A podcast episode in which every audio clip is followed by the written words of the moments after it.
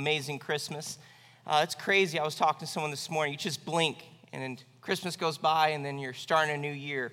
Uh, I hope you had a great Christmas. Uh, ours was, was blessed. We got to travel uh, to see my family in uh, North Carolina, and then we went up to Maryland to see my wife's family, and then we came back here yesterday. So it was cool. And what was cool is that we saw my family, her family, and then we got to come back to a church family. Uh, so it's a blessing. And what, what I love is that these last few years, we've gotten to celebrate these, these holiday, holidays, these really holy days on a, on a Sunday. Uh, what, what, better to do than to celebrate Christmas, celebrate New Year's uh, with God's people at God's house? Uh, it's been, been a privilege. And, and as we all know, we're about to enter a new year. And when you have a new year, there's so much anticipation, there's, there's uncertainty. But what I want us to do this morning, uh, our big priority, is to put God at the forefront of it all. If we don't put God at the forefront of our new year, it's going to crumble, as with anything and we want to see God's truth. So, if you will, turn with me to Habakkuk chapter 1. Habakkuk chapter 1. Now, that's, a, that's an interesting turn to. Uh, that's not something we, we naturally turn to, you know. If you ask what's your favorite book of the Bible, not a lot of people are going to say Habakkuk. Not a lot of people know where Habakkuk is in the Bible because we just don't read it a lot. Uh, and, and the natural instincts say, oh, you give the youth pastor a Sunday morning and he chooses a minor prophet. But what, what we see with minor prophet is that minor doesn't at all, in the sense, mean a lesser prophet. Uh, but this prophet here gives truth that God intended for his people to hear back then and today. It's in the Bible for a reason. And I want to see that what's amazing about this passage, this book, is that it applies. And this truth found in Habakkuk, God's truth found in Habakkuk, is the truth we need to hear this coming year. If we actually apply and, and see this truth and apply it and live it out, man, our, our year will be successful. We got to make sure we know that, that that year, a successful year, is not based on our terms and what we can do. It's based on God and what He does. Um, so, kind of, kind of a turn of, of tone here. Uh, I was looking through some different New Year's resolutions because you know there's always the common ones like I want to lose weight, I want to go on a diet, I want to, uh, I don't know what else other ones. There's other ones, um, but I was looking through, I was like, what if I Googled, this is very youth pastor of me, what if I Googled weird New Year's resolutions and see what comes up? That was very dangerous. And I went down a long rabbit hole of seeing a lot of New Year's resolutions, but I picked out a few of them. They're not like super weird, but they're, they're different than your ordinary ones. So I have a few, I have a few of them for you. So, first, number one is uh, clean out your car trunk that you haven't looked at for a really long time. Like, if you really look at your car trunk, you're like, why is that bad? I found a pretzel in my car the other day, and I was like, when did I put a pretzel in there? How, how old is this pretzel? And then I picked it. It's a long story. All right, but then number two, uh, order every drink on the Starbucks menu. I, you like that's a goal. Yeah, it's, it's, a goal for some people. Some people have already done it this year, I'm sure. Uh, number three, stop drinking morning coffee after you brush your teeth. I don't know if you do that because you like brush your teeth and you're like, oh, well, I'll go back to my coffee, and then it defeats the whole point of brushing your teeth. Um, delete the 162 unused apps on your phone. If you look at your phone, you're like, I don't even know what this app does. I don't even know. And I downloaded it, and I don't know what this does. Uh, remember where I left my keys at least once a week. Uh, I put it in the same place, and I still don't remember where I, I put my keys. Uh, promise to use the gym membership you've been paying for all year. That's an applicable one. Um, read more, or at least turn the subtitles on while watching TV. Uh, and then, there you go, yeah. And then last one, uh, celebrate Taco Tuesday every week. So every Tuesday, tacos, something to look forward to right after your Monday. Uh, those are really random, but I thought they were interesting because we always have these same kind of direction we go in the new year, and we kind of do the same thing every new year. And there's usually like two groups of people. There's maybe three. There's people who make resolutions. There's people who don't because they made resolutions and they kept not doing the resolutions, right? Or you make these new goals, and what, what I've learned about the New Year's, there's nothing necessarily special about it. Now, don't get me wrong, it's a breaking point. It's, it's starting a, a new year, starting a, a, a whole new uh, semester, sometimes a whole new uh, set of goals that you can have. You're able to think through, hey, what do I want to accomplish this year? What did I not accomplish? I think that's prudent, I think that's wise, and I think it's biblical. But what often happens is we, we move into this new year and we try to try to psych ourselves up and say, it's a new year. Everything's going to be great. But what we get discouraged by later on is because we only give ourselves partial truth and we forget and we remembered very, we're, we're reminded very quickly that the troubles of last year follow. Now, now this is kind of like a duh statement, but, but people need to be reminded of it. I need to be reminded of it. Of that if, if, think of it this way if I go through that door right there, okay, and I say, if I go through that door, I'm to be a new person. Give me a new name, give me everything. I get to start completely fresh, right? I'm to have different clothes, different everything. Everything's to change about me. And I walk through the door, nothing will change. I will be exactly me. You're all like, yes, Miles, that's how doors work, right? But that, that's my point. The new year is a great time because you're going to this different room, you're going to this different door, you're going to a different time, a different year, 2024. But what still happens, you're still the same you, and you don't magically get a blank slate because here's what happens your struggles follow. Your, your chronic illnesses, your physical ailments follow. Your, your mental anguish follows. Your, your emotional toil follows. It doesn't just disappear. And that's not to discourage you, that's for us not to live in, in a fake, fake lie. That all my problems, if I don't think about them, then they're not there. And then you realize that they are there, and then your new year falls apart, and you say, Man, I'm right back where I started, and it's only January 22nd. Your circumstances are, are, are still around you. So we need to think about this differently. We need to think about I can't, I, I'm trying to change all of my circumstances. I think that's the wrong first step.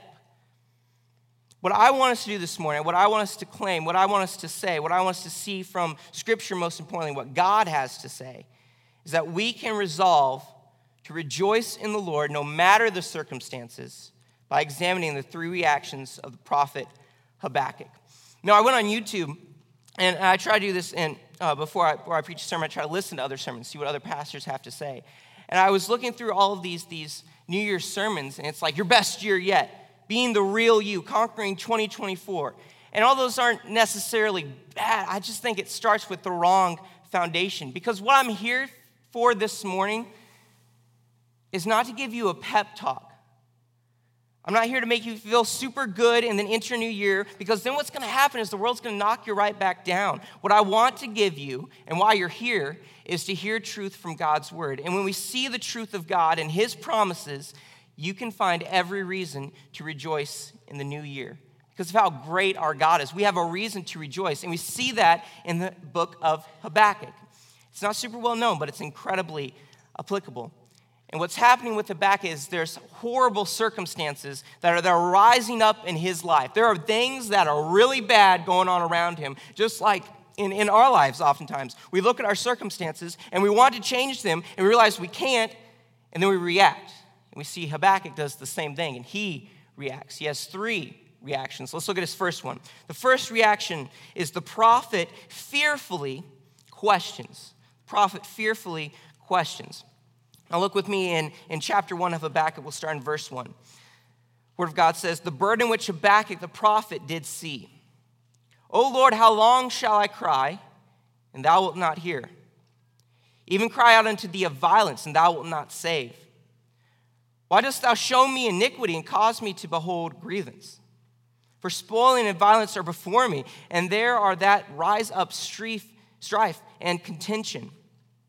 Therefore the law is slacked and judgment doth never go forth, for the wicked doth compass about the righteous, therefore wrong judgment proceedeth. And in the context that is happening here is, is we actually don't know, we know Habakkuk's the author, right? That, that's a little bit obvious, but we don't know much about Habakkuk. What we do know is in verse 1 that he's a prophet and that he has a burden. That word burden means, means something heavy. It could be translated oracle as well, or prophecy. What it means is that this prophet had something so heavy that was on his heart, he had to tell everyone. That's what a prophet did. They were given a burden. They were given the burden of judgment's coming. I feel it strong on my heart. I have to go share it. And what Habakkuk's struggling with is he's looking at his future and it looks really bleak and it weighed heavy on his heart. And what he does in verse 2 is what is called the first complaint of Habakkuk. And we see that in verse 2. What he does is he, he cries out He's crying out to God and he's like, Lord, you're not answering me. Do you see the circumstances? Like, things are really bad and there seems to be no salvation from you. And then he, he elaborates on that, verse 3. I'm seeing all this wickedness around me and, and no one's getting punished. God, you don't seem to be doing anything. And the wickedness he's talking about is in Judah. He's the prophet to Judah, and he's looking at the the people of Judah. He's saying they're wicked, they're evil, they're sinful. They're supposed to be your chosen people, Lord, and they're sinning. And it seems like you're not doing anything about it. And then verse 4, he expands even more. He says, In the whole justice system, the law is slacked, it's corrupt. The people are wicked, the leaders aren't helping, but promoting the wickedness. And God, you seem to just be standing by. And in, in Judah, the wicked people seem to be thriving. And this is, this is similar, I believe, to, to our culture, because we can ask these same questions, and you probably have asked these same questions. Because there, believe it or not, this might be a surprise to you, but there's wickedness everywhere in our culture, everywhere. And, and, what wickedness does, what sin does, is it takes something that was good and it twists it. And we see sin do that. And we see wickedness prevailing. Uh, you can see it in, in, a TV show, and music, and the government, and schools, and social media. And, and sometimes we have the temptation, it's all that new generation's coming up and they're bringing all the wickedness with them. But wickedness isn't a new idea. It's in the new generation, it's in the old generation. Wickedness is there. And what makes it even more annoying sometimes is that not just is there wickedness, but the wicked seem like they're succeeding. And it seems like things are going really well for them. And then, Lord, look at me. My circumstances are not going well, and I'm trying to serve you. But you're making the, it seems like the wicked are, are prospering. And there's this age old question he asks God, where are you? Do you, do you see the evil? Are, are you failing us? And he asks these bold questions. And, and I believe that in, in some ways he, he's, he's proper in doing this because he doesn't go to himself, he doesn't go to his friends, he doesn't go to, to other people. He says, I want to bring this concern before the Lord because this is something I'm struggling with. This is the burden I'm carrying. What's really cool is that the Lord answers him. This is really unique about Habakkuk because in most prophets, what if you if you read most of the major prophets or minor, they address a nation specifically, right? Obadiah kind of talks to the Edomites, Hosea to the northern kingdom, Jeremiah to the southern kingdom, Ezekiel talks to the exiles, but Habakkuk isn't talking to another nation. He's talking and having a dialogue with God. And what's cool for us is that we get to kind of eavesdrop into that conversation. And very similar to us, what he's asking is very simply, God, why? And the Lord answers. He does it in verse 5. He answers very quickly. This is one of the most amazing verses. Here we go. They're all, it's so good. Look at the world. Now let, let's, let's read verse 5. That's probably better. Behold, ye among the heathen, and regard and wonder marvelously.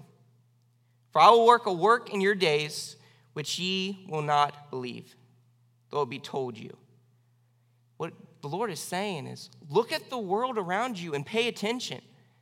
Because I'm about to do something so amazing, if I told you, you would not believe it. He's saying, Habakkuk, do you think all this, even what's happening with the heathen, with all these nations, all this conquest that is going on, there's all these people conquering, there's all these big world events happening, do you think that's just by accident? Do you think that just happens and, and I get surprised by it, Habakkuk? No, the Lord knows, and He says, I'm sovereign. I see how this is working. I'm guiding, my hands involved in this. He says, Look, things are happening. And what they're pointing to is this work that I am doing. And our point there is the Lord is working. Now we hear that we're like, yeah, the Lord is working. But think about Habakkuk, what he's thinking. He's saying, God, why are you even doing anything? Where are you at? And the Lord answers and says, I'm working. I am doing something. But Habakkuk, if I went and told you, you wouldn't believe it. Because the accusation here that Habakkuk has, that we often have, is that God, you seem to have just gone dormant. I know you're not extinct, you don't seem to be doing anything, but God says it's quite the opposite. I'm doing a plan you would not believe. I mean, think about this going into the new year. Because I believe this. I believe if because this is how stubborn I am as a human. If God came down and told me right now the plan He has for me this year, this decade, this century, I probably wouldn't believe it. You're like, well, He's God. Yeah, but I'm stubborn, and you know, and a sinful human. And if God, God came down and told me, I wouldn't believe it because what I would think is, but God, look at my circumstances. Like you're saying this will happen, and you know, maybe, but but what about right now? What is what look at what is happening right now in my life, in the world.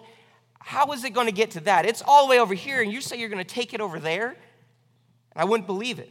I mean, if God told me two years ago that I'd be a youth pastor in Ohio with the best youth group ever, I, I wouldn't believe it, right? Like these are these are not things that this this all happened, and, and you told me man, when I was, man, you told me when I was five years old that I'd be a youth pastor. I'd be like, no, probably not. I would be an astronaut, right? It's like if, if you were told these things, you, you wouldn't believe it. We have such a small view of God sometimes and what he tells us in his promises.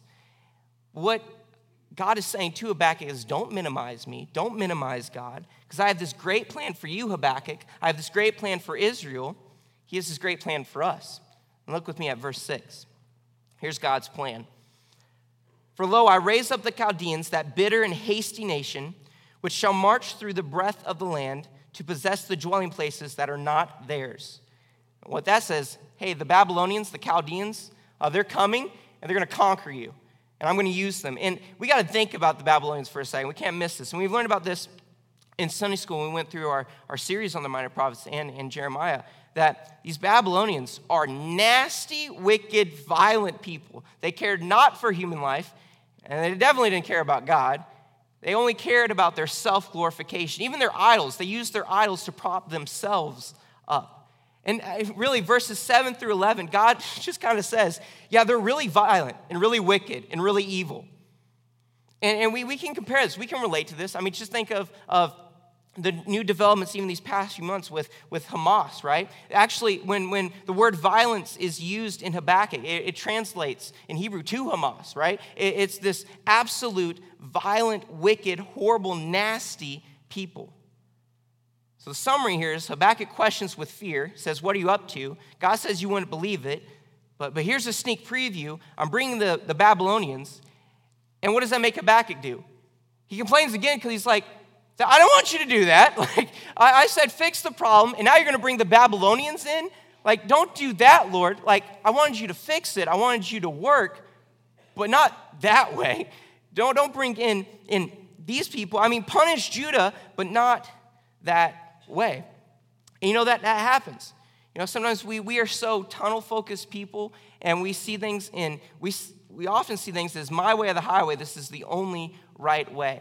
Uh, I, I, remember a story. I was reminded this when I went to visit my family. Is and I was I was probably about five or so, and I had a little sister, and she was two maybe, uh, and I was trying to teach her how to play basketball. I should not teach anyone how to play basketball because I'm not good at it. But all I was teaching her is like, hey, you have a ball, you pick up the ball, and you throw it in the net because we have this little plastic hoop. So I was teaching her, I was like, here's the ball, and then you shoot it, and then it goes into the ball, into the net. See, I don't even know what I'm saying now. All right, but I remember I was teaching, I showed her a few times, and she looked at me like I was the dumbest human alive. She's like, picks it up, looks at me, still looking at me with that, that skepticalness in her eyes. She's only like two or three. And she goes and she walks up to the net. She doesn't throw it, she just plops it in there. She's like, why would I shoot the basketball when I can just walk up and put it in there, right?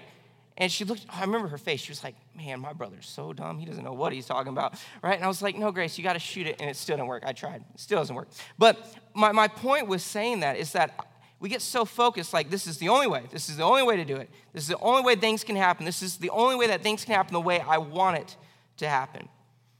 Because what I want to do, what I like being, what Habakkuk like being is the boss, right? Like, this is the way things are going to happen.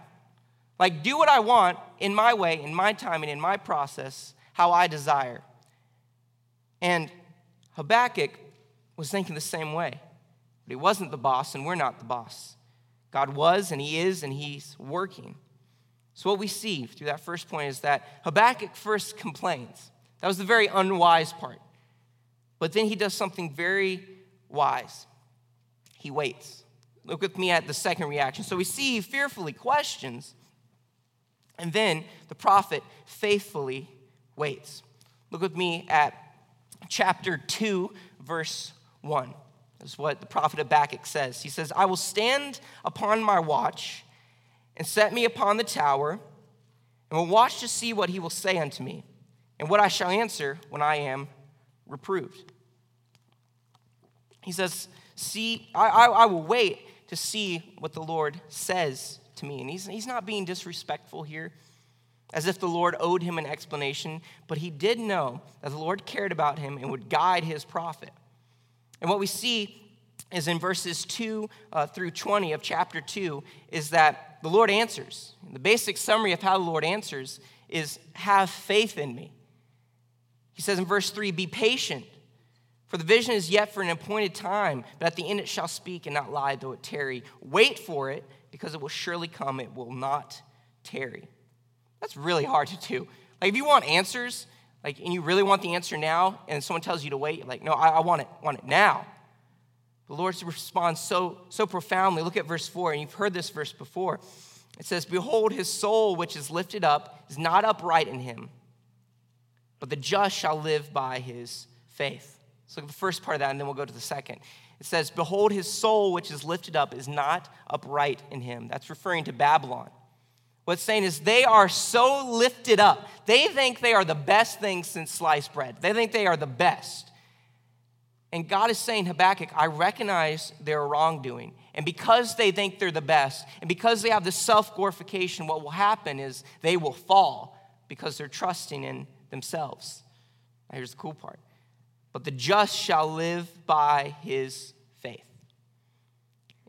And the, the, the, what's happening here is he contrasts. There's the really prideful who think they can do it all, but then there's the just, the righteous, the pure, those who are free from sin, those who are loyal to God alone. The righteous are trusting wholly in their God, the God. And we see this. This is a clear, clear theme through Scripture, and it's so abundantly clear in the New Testament. Look at this. This is cool. This is extra for you. We see that the, the phrase, but the just shall live by his faith, is found in three different books of the, uh, of the New Testament. A commentator said that it took three books to kind of explain this one verse because it's such a big idea. But Romans 1:17, we see that, that Paul talks about it. He, he emphasizes the word just and how that means that you have been declared innocent when you are saved. Uh, he talks about it again in, in Galatians 3.11. And it's this emphasis on, on live. It, says, the just shall live, not by your works, by, by, your, by living and having faith in Christ. And then Hebrews uh, 10 38 again talks about it, and it has the emphasis on the word faith and talks about persevering trust. And my point in saying this all to you is that this minor prophet is not something we throw out and just say that's some different thing than the whole New Testament and the rest of the Bible. What we're seeing here is that this whole idea of the righteous living by faith is all throughout Scripture. And what God is saying is hope not in yourself, but have faith in God. Because the Babylonians, they said, We got this. But the just do it says, God's got this. And they cling fully to Him. And that proves the point that the Lord is trustworthy. And think about that word. He is worthy of our placing all of our faith. Like all of our faith.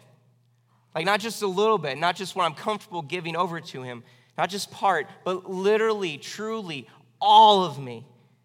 And what the Lord does, and it's so, so profound and so wise, because that's how our Lord is, is He even gives the reason for placing that faith. And he does that through verses 6 through 20 in um, Habakkuk chapter 2, and he gives what's called the five woes. And what he's saying here is he's saying, Habakkuk, I see the evil that is in this world. I see how it's in the Babylonians, I see how it's in Judah. God also says, I will punish the evil. And then we see Habakkuk reacts once more. You know, I kind of thought about uh, Habakkuk and thought about, okay, what would I do? And then I thought about different points of view, different perspectives. Here with that next slide, I think got the chart up there. Let's see. All right, perfect. I found this, this interesting way to think of a glass of water, right? We got, we got the natural ones. We got like half full, that's optimist. And then pessimist says uh, half empty. And the realist, it's like, that's a glass of water. Uh, then we have the physicists, they're looking at it like, okay, well, there's gas and there's liquid, and the, technically the cup's never empty, and there's no part of it's empty. And then you have a surrealist, it's like the water's sideways, right? And then a relativist, uh, they believe it all different, half empty, half full. It's just relative, depends on how you think about it. Utopists, they believe everything's the best, right? So they believe it's all at the top of the glass of water. And then skeptics, like, it's not water. It's not water at all. And then an artist, they have a paintbrush. All right, all right. But what I was thinking is like, how do I often see life? Like, what is my perspective? What do I fall into? And you think about it with me. Like, what, what do you usually fall into? What is your kind of gut reaction when things don't go well? When you're looking at the circumstances of life, how do you, how do you think? You know, I, I often, I don't know what I, you probably have to ask my wife, she probably know better. I don't know, sometimes a skepticist, like, oh, I don't know if this is really real at all, or sometimes I'm too real, and I'm like, this is just a glass of water, and I uh, oscillate between those two. But I, I was also thinking, like, which one was Habakkuk? Like, which glass of water was Habakkuk? And you know, I think at the very beginning, when we, when we see in chapter one, is that Habakkuk was just like a pessimist. He's like, this is the worst possible thing ever. And then God tells him something, he says, okay, that's actually the worst possible thing ever. And he just continues with this pessimism. But what Habakkuk does as we move into chapter three is, I believe, instead of being a pessimist and looking at it, the glass half empty, instead of looking at the water at all, he just says, Lord, here's my cup, you take it, and hands everything fully over to God.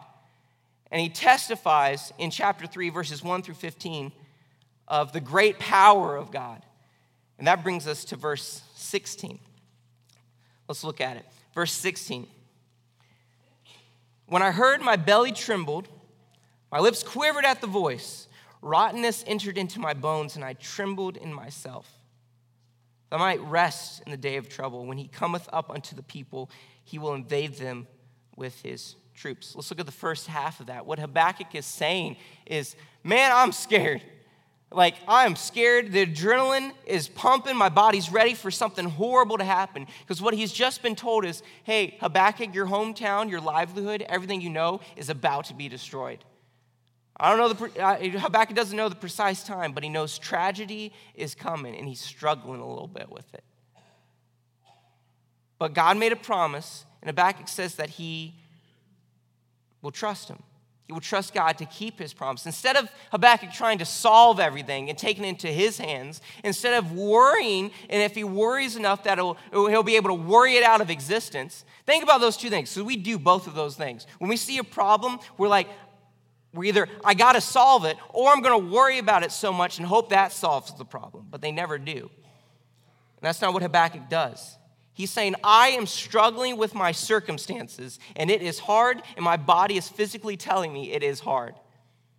But then look at what he says. He waits. He says, And I tremble in myself that I might rest in the day of trouble. He says, I'm going to wait. I'm going to wait. There's a new year coming. And sometimes with the new year, what we try to do is we try to plan all these things, which isn't necessarily bad. We try to plan all these things. And then what we try to do is even more than that. We try to think through every possible scenario to solve every possible problem. And we have to put it all on our shoulders because it's my burden to carry and I have to solve it. But what Habakkuk does here is the complete opposite of that. He waits upon the Lord. He knows his promises, the Lord's promises, and help and grace are true. A commentator says, whenever we find ourselves getting churned up within, we can be sure that we need to stop, pray, and wait on the Lord before we do some stupid thing. I think that's very true. Because whenever something happens, I want to react immediately, I want to react emotionally. But Habakkuk understood. He said, The Lord is faithful. He sees the evil and, and will punish. The Lord is, is faithful.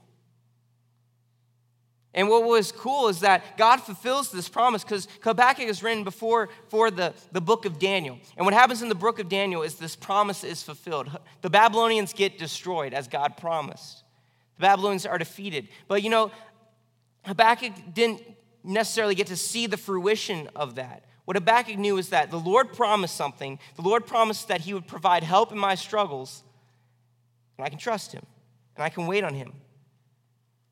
And the Lord now, his dialogue is done. The Lord doesn't respond anymore to Habakkuk. His answer is made known. He says, The just shall live by faith. Have faith in me, Habakkuk. I got you. Now, Habakkuk has one last reaction. We see that. Number three, the prophet firmly resolves. He was faithfully questioning, or he was fearfully questioning. Now, then, he, then he was faithful.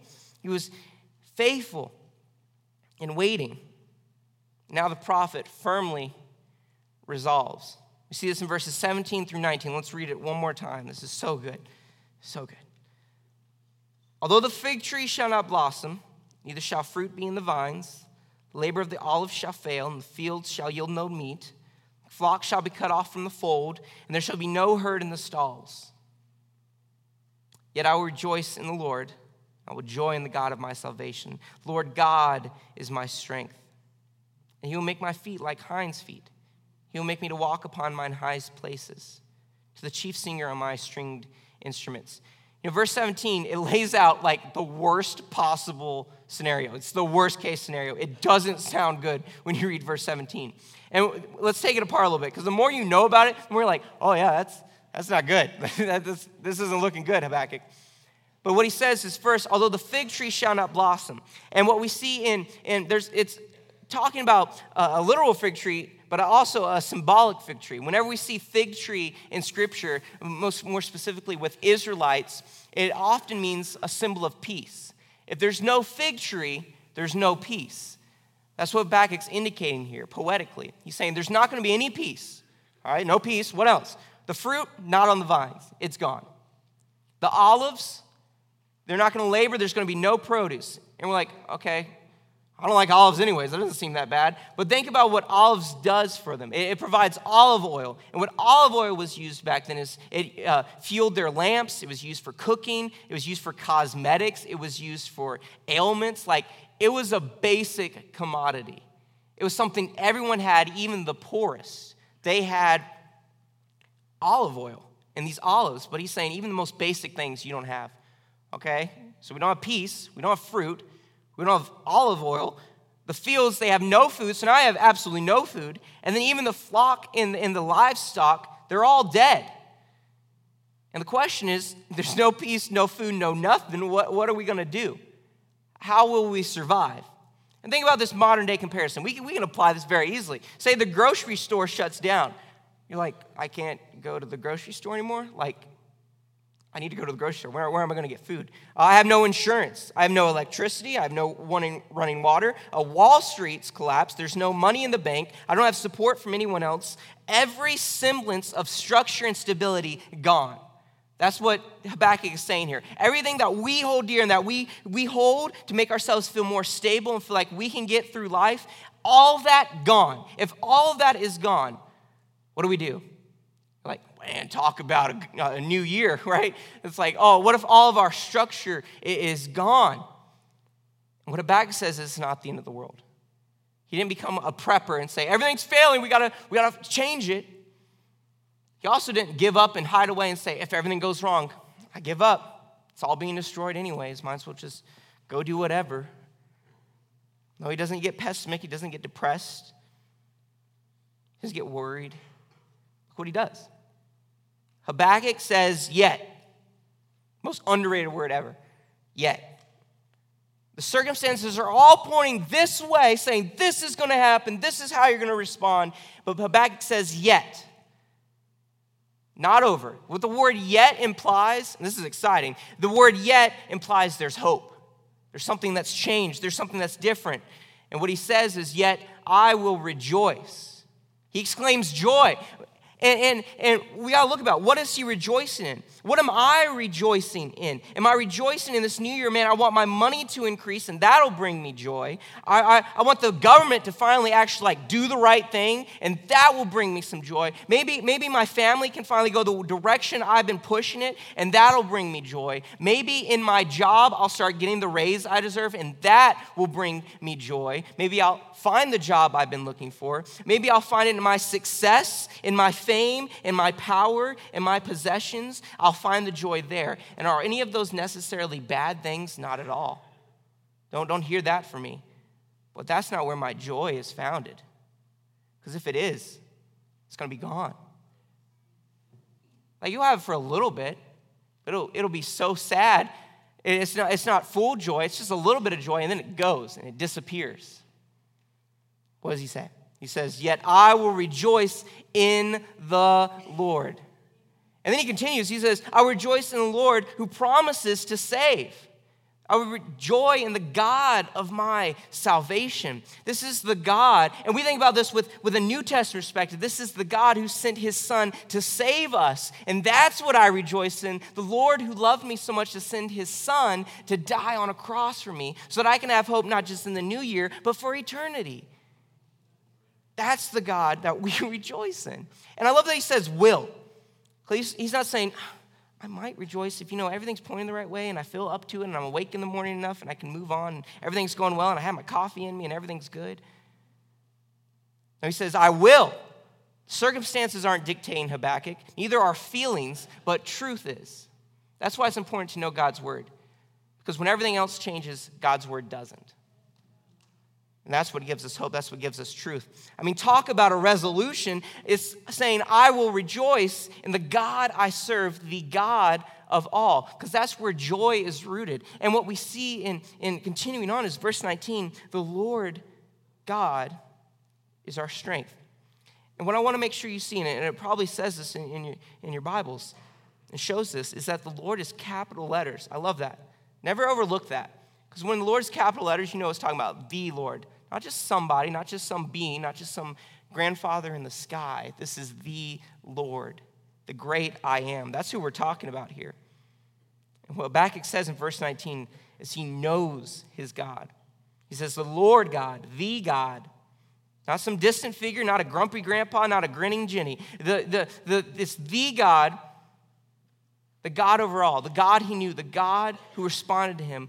And what's so cool to me, and I think we forget it, Oh, I said you. I, I think me. I think I forget it. Is that we serve the same God that Habakkuk served. And this God, the God, gives us the ability to stand up straight when the world seems to be falling. He gives strength that, that is firmly rooted in Him. He gives this metaphor. Uh, I have a picture up of it for you. He says that He will make my feet like hinds' feet. The word hinds is referring to, to deer or to goats. Uh, it has, uh, you, you've seen this before, whether with goats or with deer, that they can stand on like an edge of a, of a mountain and, and not fall off. You say, if I went up, man, if I was where that deer was, I'd probably fall down the mountain. Like, I couldn't get all the way up there. And the more pictures you look at, the more impressive it gets. Like, how is the deer able to stand there? It's because his feet are designed to clutch to the ground. It doesn't matter what the circumstances are around him, he, he holds fast, he holds firm, he holds to what is his strength. What God does, he says, I'm going to make your feet like the deer's. When everything else is falling around you, you stand firm. The deer stands firm, so can you, because your footing is on God alone, and everything else is literally crumbling, but God does not. And contrast this from, from verse 16, where he's, he's saying, When I heard, my belly trembled, my lips quivered at the voice. Rottenness entered into my bones. He was scared. What moved him, what gave him confidence, is he focused on his God. That's the change here. A lot of us are in verse 16, and we need to move ourselves down to verse 19. And the only way to do that is to rejoice in the Lord. Put yourself in Habakkuk's shoes right now. He's in this hard journey. There's been fear, there's been failure, there's been struggle, Man, he's not focused on a new year. Man, he's hoping he can make the next day. But I believe if we asked Habakkuk at the end of chapter 3, if we asked him in heaven right now, do you regret this? Are you mad this happened? He says, No, not at all. Because you know what that did? It helped me see my God clearer. I saw he wasn't failing, but he was working.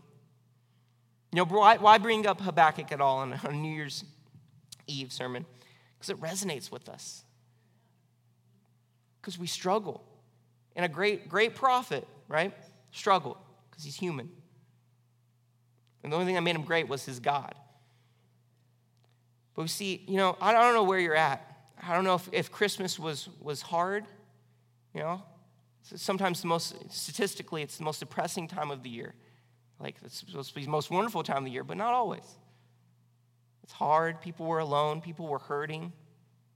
People were missing people. People were grieving. Or maybe like, no, my, my Christmas was, was great. Like, and, I, am actually scared to death of the new year because I don't want to go back into the mundane of everyday life because my Christmas was so good, but now I have to go back into the day to day and I'm scared because I don't know what's coming.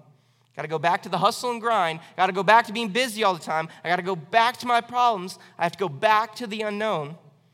Because you know what the holiday didn't do? It didn't take away bills, it didn't take away sickness. A lot of you are experiencing that, right? You're like, the sickness was still there during the holiday. It didn't take away division. It didn't take away hurt. It didn't take away sadness. It didn't take away the worry that we struggle with. And Habakkuk understood that better than most. That's like the, wow, he understood. He, this shows what we're going through, but then we can't leave there. We see that this book gives us hope today. hope from a brief minor prophet. What it says is, what we can take away is the truth in God's word that we can make the choice to rejoice, not because of the new year, not because of a new me, but because of the same I am.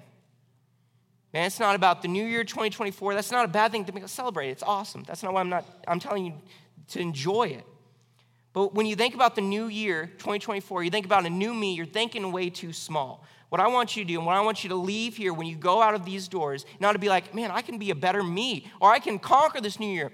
You're thinking way too small. I want you to go and think about our God who's going to guide you and help you. We serve the same God of the Old Testament, New Testament, who created, who sustained, who we see in, as pastors preached, Hebrews 11, who's helped Abraham, Moses, David, Habakkuk. This is the same God. What our goal should be is never to underestimate our God this year and to think he's failing, to think he's silent, to think he's not working. He is doing something we couldn't even imagine. If I, I believe this 100%. I believe if all of us sat down and I interviewed each of you and you told me what you thought was going to happen this year, I believe it wouldn't even come close to the great things God has planned because that's how good our God is. You say, well, statistically, you would probably get something right. That's not the point. The point is that our God is so far above us and so good and so loving that He's doing something not one of us could guess. Because that's how good our God is. And stay with me, stay with me. This is, this is so cool. This is amazing. We see in verse 1, uh, chapter 1, verse 5, that that God says, Habakkuk, you wouldn't believe what great work I'm doing. And Habakkuk hears that and he's thinking, oh, you're going to bring the Babylonians. That's what he thinks the great work is. But we as Christians know there's an even greater work that the Lord did. How the Lord did his greatest work by sending his only son to die and pay the price for man's sin and to rise again, conquering death and offering life everlasting to all who believe. And to receive that everlasting life, look at this. We go to chapter 2, verse 4, which is by faith. If, if you want to receive that everlasting life that is part of his greatest work, it comes by faith. It comes by believing, not understanding all that's happening in the world, not by being in control, but by faith, by trusting, by believing. And when we receive Christ, we can do exactly what Habakkuk did because we see our world today, but we know that's not the end. We know in verse 16, even though we might, might feel physically scared about what's coming, we're able to wait because we know that He, Christ, will return and right all the wrongs that happened. And because of that, I can, verse 18, I'm able to rejoice because God is my salvation, not my circumstances or anyone else, and not myself. And I know the Lord's returning, so I'm able to rejoice in the Lord because I'm saved, I'm safe, I'm redeemed. My trials, Satan himself, hell itself, I have no fear over that because I believe in my Lord who takes care of me. And I know that because verse 19, he is my strength. It's not a prosperity gospel that you won't have problems this year. But what you do have is strength that is not your own. And that's way better. Because when problems come, and they will, that's not to scare you. We, we all know that. But I don't have to be worried. I don't have to be depressed or saddened. I can trust in my Lord. I can have hope in Him if I believed in what His Son has done. And if I believed, I believed in what Christ has done. I've called upon His name. I know that He's going to help me through my earthly life and that I have eternal life. And that through all of that, I can have joy in Him. We can make the choice to rejoice this new year. There's, there's an awesome quote that helps show this. Our joy is in proportion to our trust. Our trust is in proportion to our knowledge of God.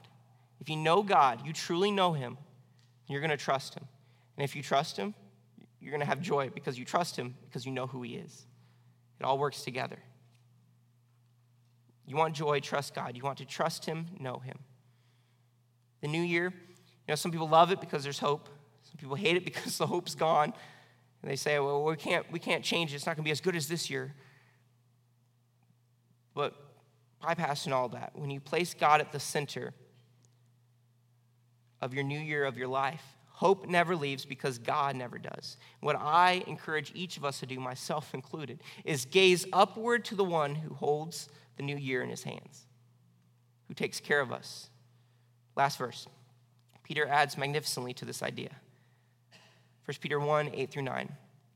whom having not seen ye love, in whom though now ye see him not, referring to Christ, yet believing, ye rejoice with joy unspeakable and full of glory, receiving the end of your faith, even the salvation of your souls. Verse 8 says, You can have this unspeakable joy. I love that idea. It's like, this joy is amazing. This joy is better than anything you've ever felt because it comes from God. You can have it now, verse 8, because of Christ. And then verse 9, you can have joy in the future when you're glorified with Him. This new year, rejoice in the Lord now and forevermore. For He is the God of my salvation, He is the God of your salvation. He is our strength. Let's pray.